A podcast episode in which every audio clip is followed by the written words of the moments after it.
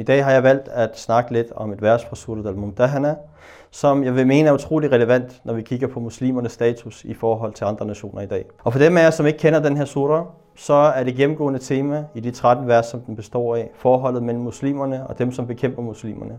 Og Allah subhanahu wa ta'ala, han gør det meget klart, at det ikke er tilladt for en muslim at tage de af de vantro, som udviser fjendskab mod islam og muslimerne, som venner og fortrolige. Men samtidig understreger han, subhanahu wa ta'ala, at vi bør udvise godhed og retfærdighed over for dem af de vantro, som ikke bekæmper muslimerne. Midt i den her formaning, så vælger Allah subhanahu wa ta'ala at give os et eksempel fra profeten Ibrahim.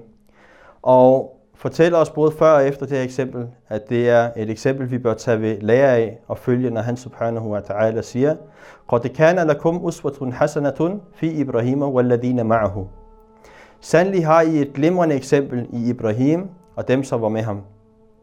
Og Ibrahim og hans følgere, de tog et klart standpunkt over for dem af deres folk, som holdt fast i deres afgudstyrkelse, og som nægtede at tilbede alverdens herre alene. Den samme kategori af mennesker, som Ibrahim a.s. tidligere havde taget et standpunkt over for, og som endte med at smide ham i ilden, men som vi får at vide i Surat al-Anbiya, så gjorde Allah ilden kølig og sikker for ham. Og i Sahih al-Bukhari, der kan man læse, at profeten sallallahu alaihi wasallam berettede, at da Ibrahim a.s. blev smidt i ilden, så lavede han en dua, som de fleste af os nok kender, hvor han sagde, Hasbun Allah wa ni'mal wakil.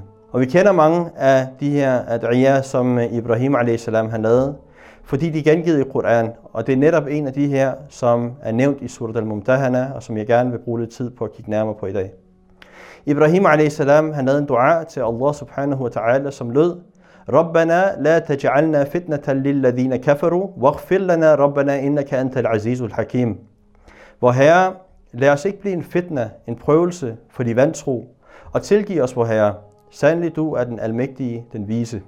Abu al-A'la al-Maududi, han nævner følgende i sin tafsir til det her vers, hvor han siger, der er flere måder, hvorpå de troende kan blive en prøvelse for de vantro, som enhver troende skal søge tilflugt hos Allah for.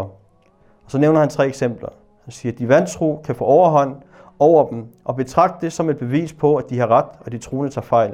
For ellers ville det ikke være tilfældet, at de vantro ville have været i stand til at få magt over dem, på trods af, at de hævder at nyde godt af Allahs tilfredshed. Det andet er, at de vantros forfølgelse af de troende kan blive for udholdelig for dem, med det resultat, at de kan give efter over for dem og opgive deres tro og deres moralske værdier. Og det er, det vil udsætte de troende for offentlig latterliggørelse, og vil give de vantro en mulighed for at ydmyge og nedgøre deres religion. Og det sidste, det er, at på trods af, at de som udgangspunkt bærer den sande tro, kan de troende miste deres moralske overlegenhed, som burde tilfalde dem som troende, og tilegne sig de samme defekter og mangler i deres karakter, som man normalt finder i et ikke-muslimsk samfund. Det her det vil give de vantro en mulighed for at sige, at de troende på ingen måde er overlegne over for deres vantroskab. Derfor beder vi Allah subhanahu wa ta'ala om at give os styrke og autoritet på jorden, og om ikke at give de vantro autoritet over os, samt rodfæste vores hjerter i hans din og opretholde islams smukke moralske karaktertræk med ære og stolthed. O Allah, gør os ikke til en fitna for de vantro,